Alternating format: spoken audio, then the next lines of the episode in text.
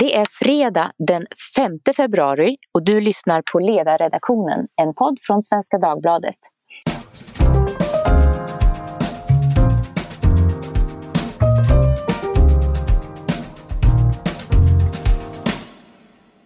Jag heter Maria Ludvigsson och idag leder jag ett samtal om skolpengen och den livliga, stundtals icke-verserade debatten om varje elevs rätt att välja skola. Den som läser Svenska Dagbladet har nog inte missat att vår nyhetsredaktion behandlat ämnet. Ledarsidan är inte sämre. Idag skriver vi om poängen med pengen och podden ska också handla om själva skolvalet. Ibland i skoldebatten så handlar det om huruvida man ska ha rätt till vinst eller inte, men det lämnar vi därhän idag och fokuserar helt på frågan om det fria skolvalet. Skolvalet infördes i början av 90-talet och den stora skillnaden var att alla elever fick rätt att välja alternativa skolor och var inte längre hänvisade till den närmaste kommunala skolan. Dittills hade möjligheten att välja bort en skola och gå till en annan bara funnits för barn i mycket välbärgade hem i Stockholms innerstad. Men sedan 90-talet har skolpengen debatterats regelbundet och nu är det dags igen. Ledarredaktionen har bjudit in fyra gäster för att diskutera detta. Jag börjar med att säga välkommen till Sara Viljosson. Du är rektor på Internationella Engelska Skolan i Järfälla. Välkommen! Tack så mycket! Vi har också med oss Jenny Maria Nilsson. Du är författare och journalist och för den som följer Twitter är du ett välkänt namn, inte minst vad gäller skolfrågor. Välkommen du också! Tack, tack så mycket! Benjamin Dosa, nytillträdd relativt i alla fall, VD för den marknadsliberala tankesmedjan Timbro. Du är också välkommen! Tack! Och lika välkommen är Isak Skogstad. Du är lärare och numera skolpolitisk expert hos Liberalerna. Välkommen! Stort tack! Jag vill börja med dig Benjamin Dosa om din erfarenhet av det fria skolvalet. Du har ju skrivit en bok om din uppväxt och om hur det var att gå i skolan. Vad hette boken och vad skrev du i den? Kan du börja med att berätta det? Mm, boken eh, heter Snöflingorna faller över Husby och då beskriver jag ju att Eh, det fria skolvalet på många sätt var det som räddade mig. Eh, hade det inte varit för, för det fria skolvalet så hade jag antagligen gått kvar i skola i Kista eh, med väldigt låg kvalitet. Eh, det var kaosartat på lektionerna. Det kunde ta en kvart, 20 minuter att få igång en 45 minuters lektion. Eh, men jag skriver också hur svårt det var i det fria skolvalet. Jag menar, har man en eh, mamma ensamstående som, eh, som jobbade som städare så är det inte helt enkelt att veta vilka skolor i Stockholms innerstad som jag då valde, eller som mamma valde åt mig, som är bra och vilka som är dåliga. Så jag skriver både om, om hur det fria skolvalet räddade mig men också hur svårt det är och det kan inte vara jag är en av de främsta förespråkarna för det fria skolvalet men det kan heller inte vara generallösningen på alla problem utan även förortsskolor måste hålla mycket högre kvalitet än vad de gör idag. Just det. Och varför hette den Snöflingor? Nej, men snö, snöflingor det är väl en kombination av å ena sidan eh, eh, Husby och, och, Husby får väl vara en, en metafor för eh, integrationsproblemen i stort i Sverige. Och snöflingor hur eh, eh unga ömtåliga personer, delvis narcissistiska, ska försöka lyckas lösa de här ganska komplicerade integrationsproblemen. och jag menar ju att många av de integrationsproblem som vi har idag är ju inte för att vänsterkanten staten vill att invandrare ska vara fast utanförskap utan det är alltid av, av välvilja och goda intentioner men det leder till att invandrare blir fast utanförskap, bidragsberoende och dessutom har svårt att, eh, att ta sig ut det för att många, för många skolor håller för låg kvalitet. Mm. Jenny Maria, eh, har jag förstått dig rätt att du är emot det fria skolvalet? Så vad tänker du om Benjamins erfarenheter? Jag tycker för det första att vi ska sluta missbruka ordet valfrihet. För att ordet valfrihet eh, är ett ord eh, som, det betyder ju inte nödvändigtvis att internationella riskkapitalister måste få driva skolkoncerner och ta ut vinst i Sverige. Utan valfrihet är ju någonting, det är ju en organisationsfråga. Det är hur vi väljer att organisera vårt svenska skolväsende. Men jag tycker det är väldigt intressant det som Benjamin berättar för att Benjamin är som jag förstår det född 1992. Eh, och eh, du, så, så, du har varit hela ditt, hela ditt liv har varit, 1992 kom ju skolvalsreformen. Så att hela ditt liv har varit inom den och du har kunnat välja skolor inom den. Men det som du berättar här, det är ju väldigt tydligt att det finns att det, att det måste finnas bra och dåliga skolor. Det måste finnas, finnas frånvalsskolor och sen så måste det finnas skolor som man väljer som är bättre. I, eller i alla fall skolor som verkar bättre inom det här systemet, som förefaller vara bättre som man kan välja sig till. Och det är också det som vi ser statistiskt. Det är säkert så att Benjamin tycker att han har fått en mycket bättre utbildning som han trivs bättre med och som passar honom bättre. Men på det stora hela så ser vi inte den utvecklingen. Vi ser mer elever som får sämre utbildning och vi ser också fler alla elever får sämre utbildning idag. Alla elever får sämre utbildning än vad de fick innan 1992, innan skolvalsreformen. Så att detta är en så kallad anekdotisk berättelse om vad en person har upplevt. Och det är inget fel på det, men det är inte det som vi ser i statistiken och datan om hur skolvalsreformen har fungerat sedan 1992. Benjamin, har du en kommentar till det? Är du en anekdotisk bevisföring? Nej, det skulle jag inte säga. Utan frågan var ju hur, vad jag skrev i boken. Men för det första så är det ju fel i sak. Data visar ju att friskolesystemet eh, och att valfriheten faktiskt har lett till marginal, marginellt förbättrade skolresultat. Sen finns det många andra saker i skolsystemet. Vilka studier är det du lutar dig på då, Benjamin? Nej, men till, till exempel eh, Gabriel Heller har visat att... Ja, just det. Alltså precis. Han, den här skolforskaren som är anställd av, sist jag kollade det sig tre, fyra år sedan av tre olika organisationer som driver enbart en att man vill privatisera eh, länders välfärd. Han, han, senaste, han är också forskare på London School of Economics så du får gärna säga vad är hans metod i så fall som inte funkar och vad som inte är sant i det. Ja, men hans uppdrag, han får ett uppdrag ifrån särintressen och sen så forskar han utifrån det. Och det tycker jag, och, och, man kan absolut ändå läsa hans forskning och ta den på allvar. Men det är intressant tycker jag att det är det namnet som hela tiden nämns när det gäller skolforskningen. För att skolforskare i övrigt, förutom denna enda personen, Gabriel Heller Sahlgren och, eh, och eventuellt någon han skriver forskningsrapporter med, är överens om att om vi tittar på Sverige och kunskapsresultaten för våra skolor och för vårt skolväsende så är det sämre generellt om vi jämför med andra nationer. Och vilka ska vi an annars jämföra med? Vi måste jämföra med andra nationer än vad det var innan skolvalsreformen. Och det gäller de som har det svårast och det gäller de som har det bäst. Men får jag bara snabbt, eh, mm. alltså, eh, valfrihetsreformerna på 90-talet det är ju en jämlikhetsreform. När, när vänsterkanten säger att vi har det mest marknadsbaserade friskolesystemet i världen eh, så stämmer ju inte det utan tittar man på andra länder så har ju de studieavgifter istället. Det är ju det som är alternativet. Ska vi ha det som i, i Danmark, som i Storbritannien till exempel där man inte har friskolor på det sättet som vi har i Sverige med offentlig finansiering med valfrihet för barn och föräldrar. Då betyder det att du måste betala för det istället och det vet jag inte om ja. vänstern tycker är så mycket Nej, bättre. Så jag tycker det finns två...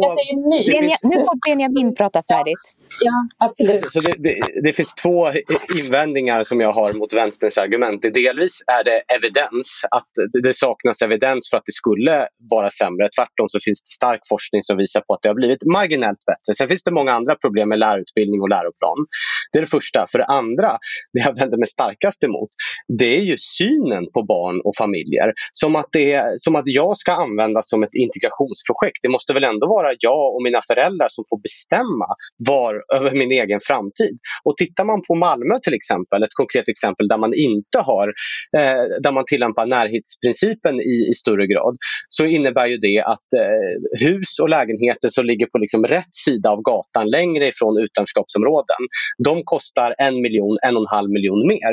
Och det är, ju, det är ju alternativet som vänstern har. Det är att människor flyttar med fötterna istället, det vill säga byter stadsdelar, byter kommuner. Och det tycker inte jag är särskilt jämlikt. Det är en, en av de viktigaste argumenten, eller det som har varit mest eh, frekvent i den senaste debatten om det fria skolvalet, har ju varit huruvida de som väljer andra skolor, alternativa skolor, som väljer sig bort från de kommunala skolorna, huruvida de dränerar de kommunala skolorna på resurser eller inte. Det har ju varit en sån diskussion och då, kan vi, då kommer vi tillbaka till grundfrågan som handlar om själva valet själva skolvalet som sådant. Så vi håller oss till det fria skolvalet. Okay, jag det. Men jag kanske ändå kan bemöta vissa av, av de sakerna som Benjamin sa. För att eh, det jag säger att resultaten är generellt sämre det är sant, alltså sedan om vi jämför oss med andra länder. Våra kunskapsresultat är generellt sämre sedan skolvalsreformen 1992. Det har blivit sämre. Vi har sämre på PISA som är det enda externt eh, mätta provet som vi, som vi har. Eh, så, så, att man nu, får nog hänföra ändå att det är en anekdotisk bevisföring som... Och sen så är det så att nu försöker man liksom etablera ännu en myt, nämligen den om att vi i Sverige skulle inte ha allmän skola att vi skulle inte ha skolor som var bra utan vi skulle ha en massa privatskolor som var bra som man behövde betala sig in i. Om vi Vad menar att man skulle ha det istället? Att det är någon som hävdar det? Ja, det, det, tyckte jag att Benjamin hävdade nu. Och det finns... Benjamin, hävdade du det? Att det borde vara fria skolor som man betalar till istället? Det jag ser, Nej, det jag ser är alternativet. Han sa att, att, att, att det är alternativet. Ja, men det är en falsk dikotomi som han sätter upp. Alltså ingen utav de andra nordiska länderna har eh, istället, det finns ju inget annat land som har, den här, har haft den här fri, eh, friskolereformen som vi har Nej. haft. Och det är inte som att det i Norge, Finland och Danmark finns eh, av, avgifter till skolan, att det inte finns någon bra eh, allmän skola, att det inte finns någon skolplikt. Eh, Men Jenny Maria, får jag ställa en fråga till dig för, så att vi kommer vidare. Menar du att eh, det du problematiserar med det fria skolvalet, anledningen till att du är emot det, det är att skolan, skolresultaten har blivit sämre? Är det så jag förstår dig? Ja, delvis så är det det att skol, eh, skolresultaten har blivit sämre. Men det som jag ville göra nu är bara att, att påpeka att Benjamin ställer upp en falsk dikotomi ja, här. Men varför är du emot det fria skolvalet? Det är det som är intressant. Eh, jag är inte emot det fria skolvalet utan tvärtom så vill jag utveckla och jag tycker att, att det är viktigt och jag tycker att det också att det tillhör vår tid. Att det finns en, en viss valfrihet inom det här systemet som vi har. Vad är det du vill ändra? Eh, jag tycker inte att internationella riskkapitalister ska kunna driva skolkoncerner och ta ut vinster. Fast det är en annan diskussion, den kan vi ta i en annan podd och då är du också välkommen. Ja, men nu diskuterar ja, vi själva det fria skolvalet. Ja, men, eh, ja, det fria skolvalet. Men där är jag helt med. Jag tycker att det måste finnas eh, ett system för ett fritt skolval. Och det kan man organisera på lite olika vis. Men jag är då för att organisera det så att det gagnar alla så att våra resultat blir eh, större och att incitament blir goda inom detta fria skolval.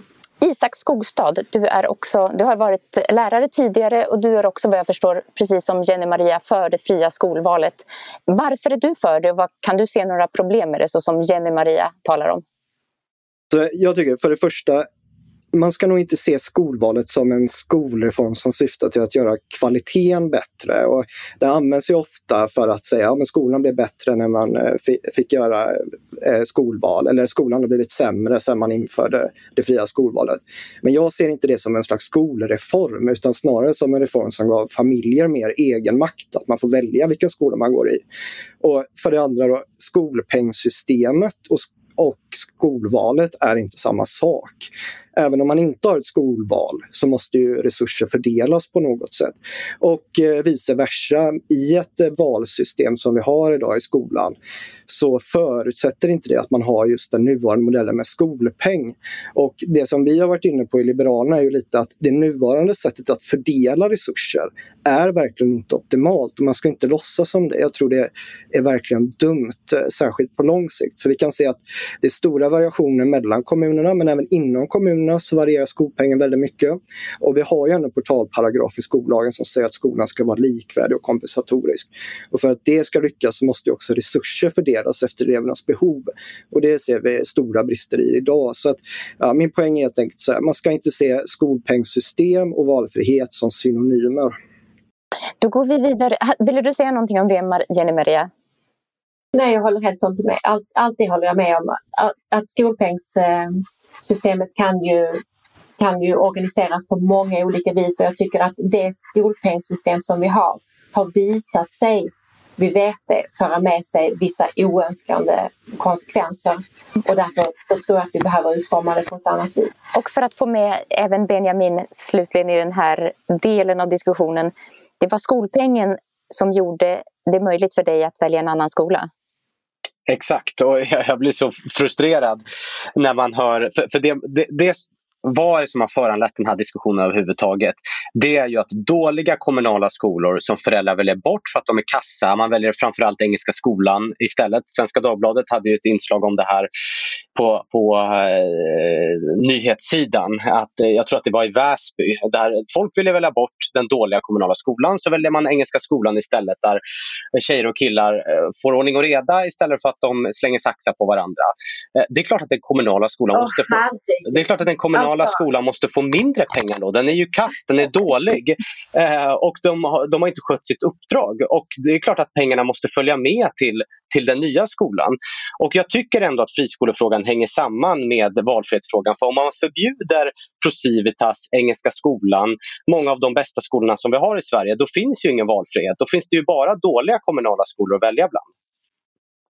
Tack Benjamin. Vi går vidare till nästa steg och då vill jag eh, be dig Sara, du har varit rektor även för kommunala skolor och nu är du rektor för Internationella Engelska skolan i Järfälla. Vad tycker du är skillnaden mellan att jobba i den skolan där du är nu och där du var tidigare? Inom eh, Internationella Engelska skolan så har vi väldigt tydligt fokus. Ehm, vi har ju trygghet och studiero som vi ger till våra elever. Vi har högt ställda akademiska förväntningar och sen har vi engelskan eh, som man får på köpet kan man säga som är nyckeln till världen.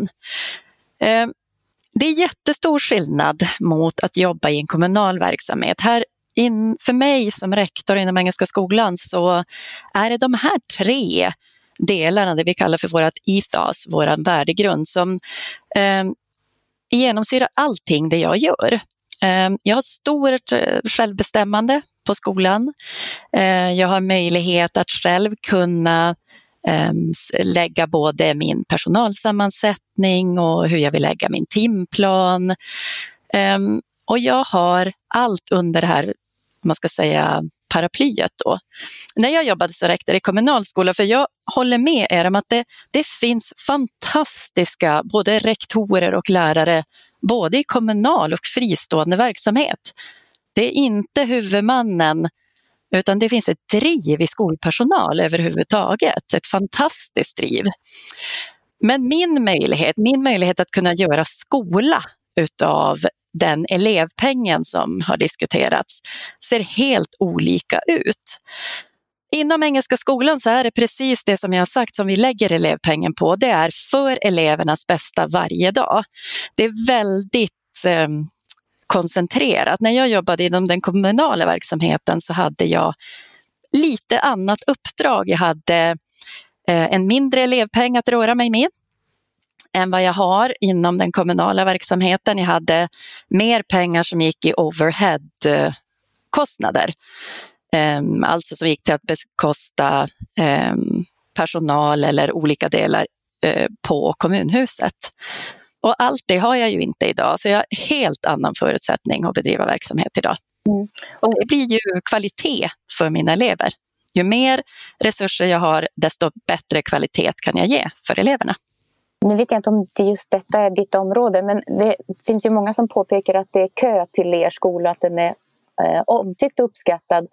Eh, det här är, finns det en del som ifrågasätter. Hur är det med den här kön? Finns den egentligen? Mm.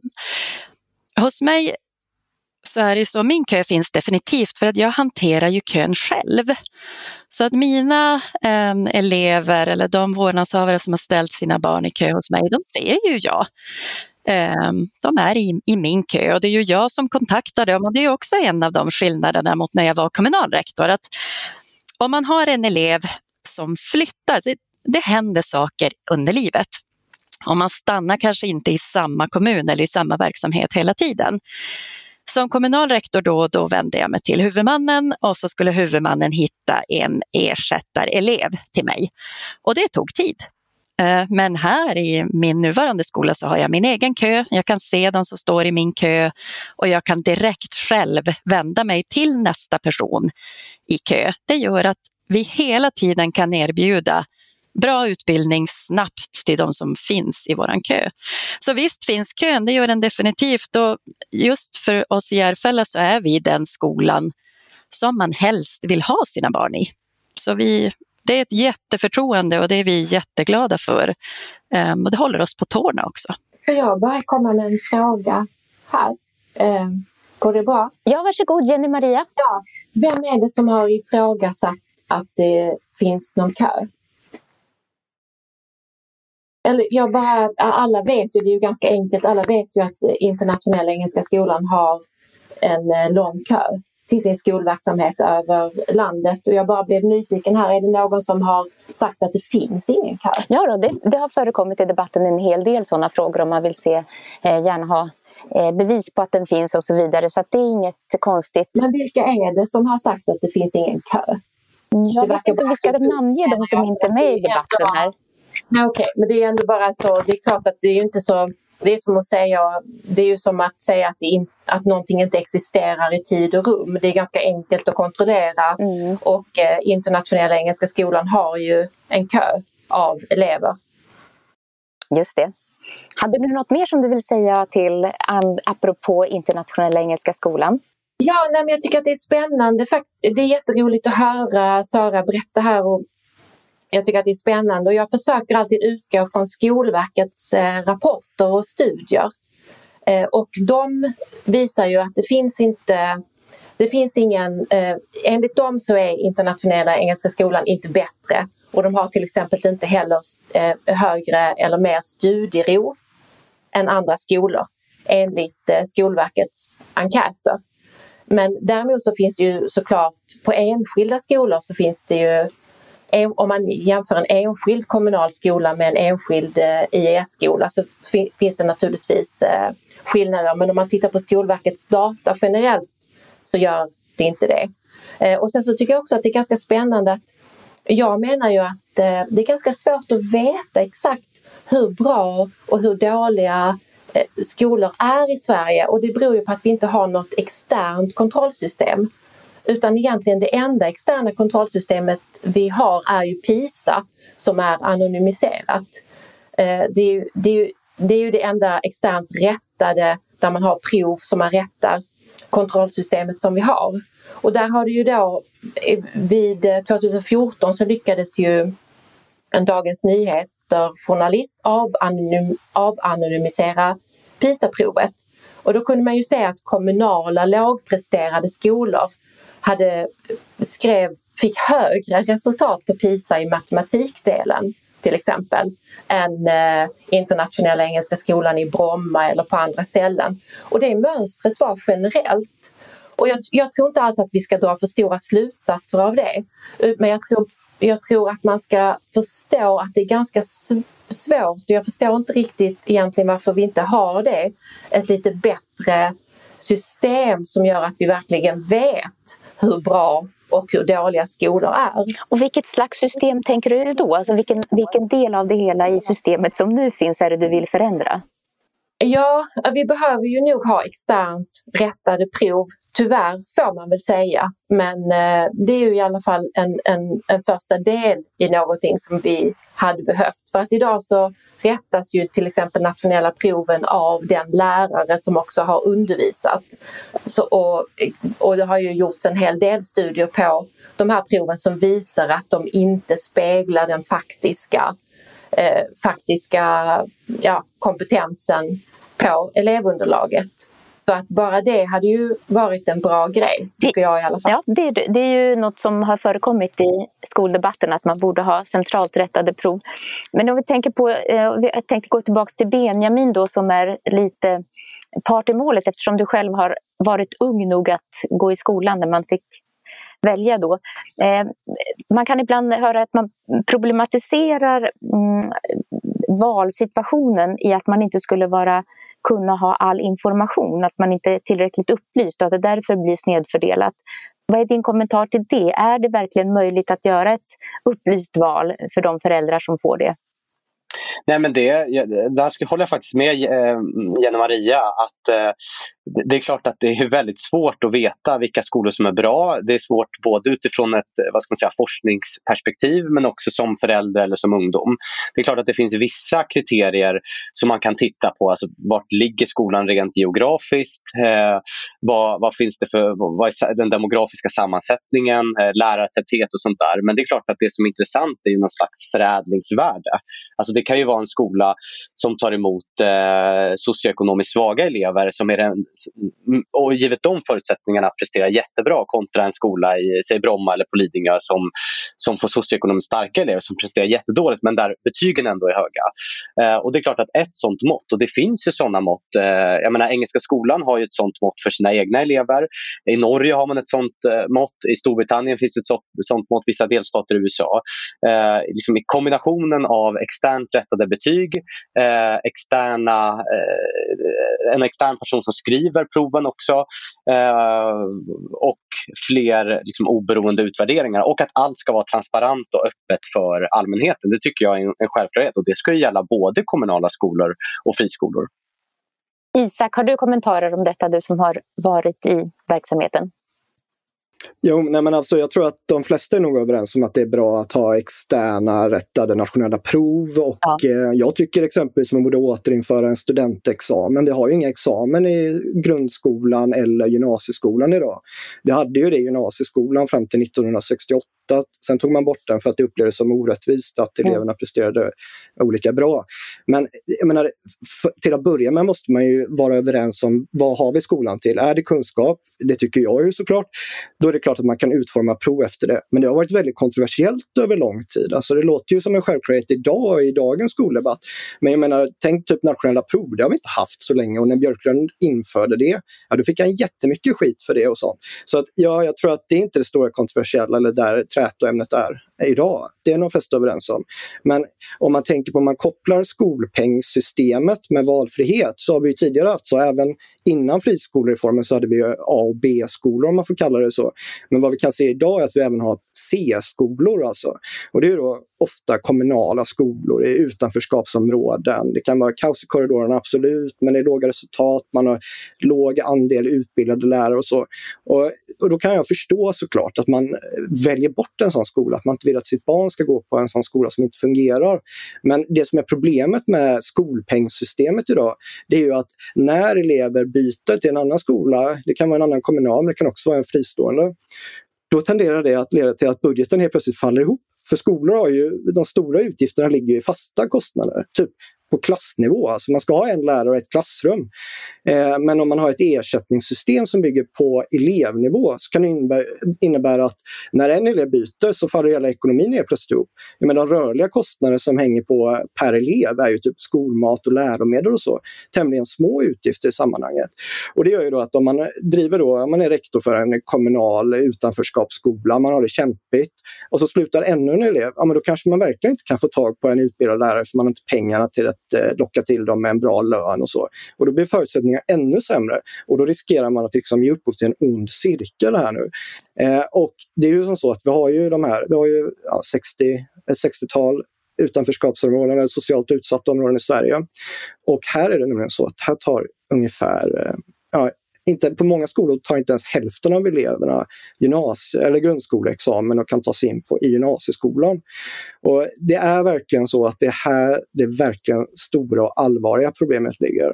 Och för att komma åt det, det är klart att man måste få bättre läroplaner och kunskapssyn och lärarauktoritet och mer traditionell lärarledd undervisning och allt sånt som är liksom mm. faktorer som är relaterade till klassrummet. Men mycket handlar också om vad man kan eh, köpa in och betala för. Alltså, ta en välutbildad lärare, det kostar pengar och då måste man ju ha ett eh, ersättningssystem som mer premierar kvalitet och sånt, eh, som är mer stabilt. Det behöver inte vara att man helt slopar skolpengen och går, övergår till klassersättning, men att man har kanske en slags eh, mellantingsmodell där en del av utgifterna är fasta sett till klasser och en del är mer rörliga sett till antalet elever.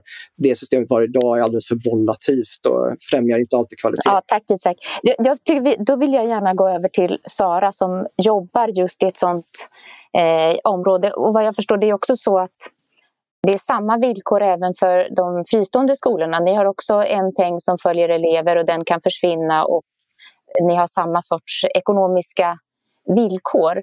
Vad, vad, vad, brukar ni göra då, ni som lyckas även i de så kallade mer problematiserade, mer problematiska områdena? Hur arbetar ni för att klara detta mm. som så många kommunala skolor inte klarar? Nej, men, eh, lärare är ju, eller skolpersonal överlag, är ju precis som alla vi andra som jobbar med någonting som man verkligen brinner för. Eh, det är ju att vi, Eh, vi vill ha en god arbetsmiljö. Eh, vi vill göra skillnad. Eh, vi vill jobba tillsammans med andra som är kompetenta. Och det tror jag att alla vi här kan känna igen sig i, att det är precis den arbetsmiljön man söker sig till. Ehm, att kunna då som vi kan eh, leverera en arbetsmiljö som är god. Där man kan få fokusera på Eh, utbildning där man kan få göra skillnad på riktigt för individer varenda dag. Många av våra skolor ligger i områden som är utsatta och eh, det betyder jättemycket, precis som Benjamin berättade, att kunna göra det här aktiva valet och få gå på en bra skola. Sen om den skolan är kommunal eller fristående, men att kunna göra ett aktivt val och själv välja. Och kunna få gå när man skapar en miljö eh, som är just främjar lärande. Det är jätteviktigt. Ehm, vi har ju också, som jag sa tidigare, möjligheten att kunna fylla våra platser ganska snabbt. Ehm, att jag själv administrerar min kö gör att det blir ingen väntetid eh, för mig mellan det att någon lämnar skolan, ehm, vad den anledningen kan vara, om man flyttar eller eh, familjesituationen förändras eller så.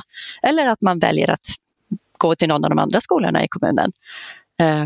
Så det ingen tid däremellan till att jag kan ta in en ny elev och täcka den kostnaden. För det är klart att det spelar roll. Varje krona spelar roll. Eh, ju mer elev man har också som behöver stöd, desto mer, desto viktigare är varje krona som kommer in. Eh, så att jag tänker också på, jag menar för mig som jobbar så är det här med att det är olika elevpeng också spelar jättestor roll, som vi var inne på innan. Ehm, att jag till exempel i Järfälla har en elevpeng som per elev är i alla fall 20 000 kronor lägre än om man ligger i Stockholms stad. Men det är bara två, två och en halv kilometer mellan gränsen Spånga och Järfälla. Eh, hade skolan legat två kilometer, två och en halv kilometer bort så hade mina resurser sett helt annorlunda ut. Eh, det är också något som jag tycker att man kan tänka på och fundera på. Mm. Men får jag bara flika in och säga så här, eh, absolut att skolpengen varierar mellan kommuner, men även inom kommunerna så kan man se att Alltså en, det är bara liksom en majoritet, eh, knapp majoritet av landets kommuner som viktar skolpengen efter socioekonomiska faktorer. Och Det kan man säga vad man vill om, men vi vet att socioekonomisk eh, bakgrund hos eleverna är en tydlig predikator för hur väl de kommer prestera och hur mycket hjälp de kommer behöva i skolan. Och Faktum är att många tror att man viktar pengen jättemycket och det förekommer att det är stor viktning. Men även de som viktar skolpengen är det liksom en majoritet av kommunerna som gör det med max 10% Och det finns undantag från detta och särskilt bland de stora Stockholm, Göteborg och Malmö. Men det är inte så mycket man anpassar skolpengen efter elevernas behov. Och vi vet ju också att ju lägre utbildning dina föräldrar har, ju fattigare förhållanden du kommer ifrån och sämre förutsättningar, desto högre sannolikhet är det att du tenderar att ansamlas med liknande elever med lika, lika eh, svår, eller utmaningar eh, på samma skolor. Och det här är ett system fel som behöver både åtgärdas genom ett ändrat ersättningssystem som Eh, kan kompensera mer för detta. Men också att man ser över liksom, hur fungerar skolvalet idag. Det är eh, ofta som så att ju mer välutbildade föräldrar har desto större sannolikheten att de gör ett aktivt skolval. Och det kan man ju fundera på hur rättvist det är egentligen. Men det är många faktorer man måste ha i beaktande i den här diskussionen. Och jag tror att ingen av oss, i alla fall inte någon av oss som är med i den här podden, eh, tycker att det systemet vi har nu är bäst och eh, inte bör förändras på något sätt. Vi måste alltid våga ompröva, förbättra och finjustera. Får, får jag bara snabbt bryta in om skolpengsdiskussionen. Jag tycker det, så här, tar man Stockholm som har mycket större viktning, där är det ju mellan, det kan ju vara mellan 30 till 60 procent i högre skolpeng. Men det är inte så att det utmynnar i kraftigt mycket bättre förortsskolor.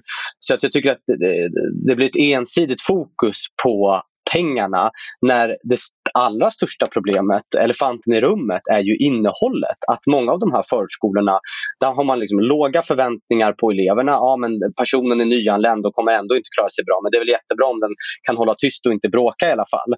Eh, man, eh, jag menar, många av förskolorna har använt eh, lågaffektivt bemötande. Unga killar har fått slänga stolar på, på andra elever och på, på lärare utan att man i princip har ingripit överhuvudtaget. Alltså det är ju den typen, det är ju liksom innehållet som, Eh, som de här gör fel sig på. Och Engelska skolan finns ju i många utanförskapsområden. Kista finns en, Järfälla ett exempel. Och där lyckas man ju mycket bättre. Visst, kanske delvis... Jo, jo men absolut, självklart är det som så. Men nu pratar vi om skolpengssystemet och då är det ju inte så konstigt man pratar om just ekonomiska eh, strukturer som vi har i skolsystemet. Jag håller helt med dig om att det är viktigt att se till hur man bedriver undervisning, hur man jobbar med ordning och reda. Eh, det, det, har jag många åsikter om såklart. Men om man, om man försöker isolera diskussionen till att handla just om skolpengssystemet så bör man nog ändå se att det inte är det bästa systemet vi har idag. Att vi faktiskt kanske måste justera det så att det blir, fungerar bättre helt enkelt. Och det kommer nog gynna alla elever i slutändan såklart.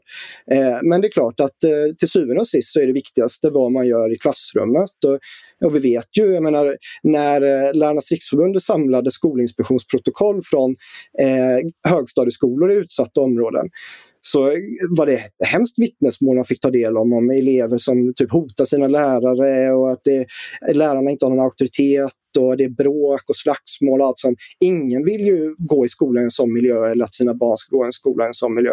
Så självklart behöver man eh, också diskutera hur man ska arbeta.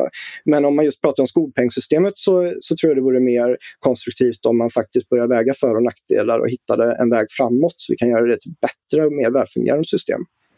Isak, Jenny Maria, Sara och Benjamin, tack så mycket för att ni var med. Det har eh, varit jättemycket värdefullt att ha er med alla fyra och nu börjar klockan bli så mycket så vi måste avsluta den här poddsändningen.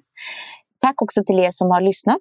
Och har ni synpunkter på innehåll eller idéer om vad vi borde tala om så mejla oss på ledarsidan svd.se. Tack så mycket och trevlig helg!